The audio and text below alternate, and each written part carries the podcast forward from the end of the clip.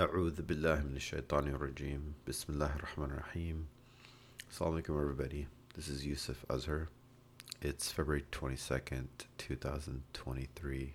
When I was in kindergarten, there was this dish that my mom used to make, uh, and it's called tomato salan salan again, I've mentioned before, it's sort of, you could just kind of think of it as gravy or, or curry or, or, or sauce even anyway, that's what we call it, tomato salan.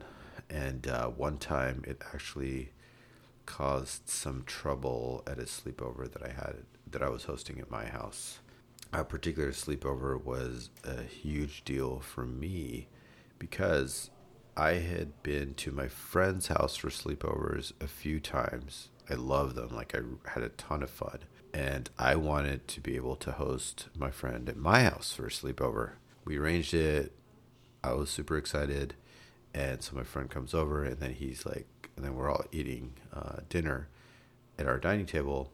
And, you know, th- there was this tomato salan dish that, that uh, they were eating. And I was just like, I was just like constantly looking at him to see if he was doing okay, like if he liked the food or not. And, uh, it, and the way you eat this dish is typically you have it with Indian sticky rice and you it, and so just imagine like you have a plate and then you have a layer of uh, this rice on your plate and then you pour the um, the tomato sauce over it very similar to how you'd pour like uh, marinara sauce over spaghetti.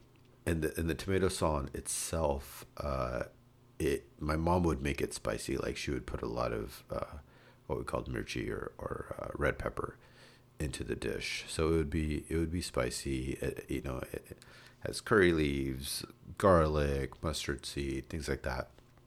This is a really tangy dish. It's it's very flavorful. It tastes really. I think it tastes really good. And uh, you eat it with your hands, and, and that's just traditional um, Indian Muslim culture.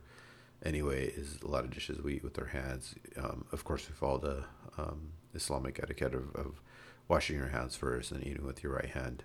So, but this is all totally foreign to my friend um, who who just you know, American, comes from American background, and uh, poor guy is doing his best to eat eat this food like we are, and he's you know he's slowly getting in a, few grains of rice at a time into his mouth, and uh, it, it, was really hard for me to to read him. Just like I couldn't tell if, if he liked it or not. He he was just eating it, sort of expressionlessly eating it. Anyway, finally finished dinner. Um, we go to bed and we were really young. My parents didn't let us stay up late or anything.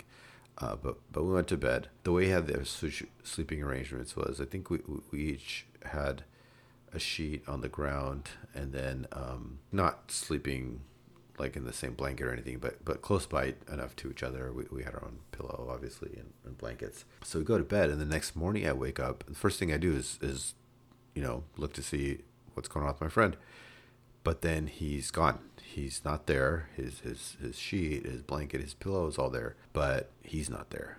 And so I'm like, you know, what's going on here? Why isn't he here? So I run downstairs, uh, find my mom. I ask her like, you know, um, where he was, like what's what what's going on. And the and, and she's really upset, and she's basically saying like she she's saying something about having to clean a mess on the toilet, and I'm like, what in the world is, he, is she talking about? So eventually, what I find out is that poor guy, he got up in the middle of the night. He had like really bad diarrhea, and I guess he kind of made a mess on the toilet with his diarrhea, and um, and my mom had to clean it, and that's what she was uh, not so happy about. But for me, it was just like it was it was just like really really sad because I was so excited about this sleepover, and the fact that it ended this way, it just made me very sad. I also kept imagining him being in so much pain that he just like not only has diarrhea but he's just like moving around so much because of the pain that he starts getting the diarrhea on the toilet. And i just just like how how did that even happen? And anyway it, it all it all made me feel pretty sad. But the good news is that uh, later on we did try to have sleepovers again. We and, and we were successful. Um, and we remained friends for, for many many years uh, and, and did have tons of sleep, sleepovers at, at, each other's homes. I did talk to that friend, and it turns out he um, he hates tomatoes till now. so I don't know if it's because of uh, of what our family did to him that night or some other reason. But um, yeah, that, that part stayed with him. Anyway, so that's the whole story. That's the story of the tomato salan that, that ruined his sleepover. Thank you for listening. Assalamu alaikum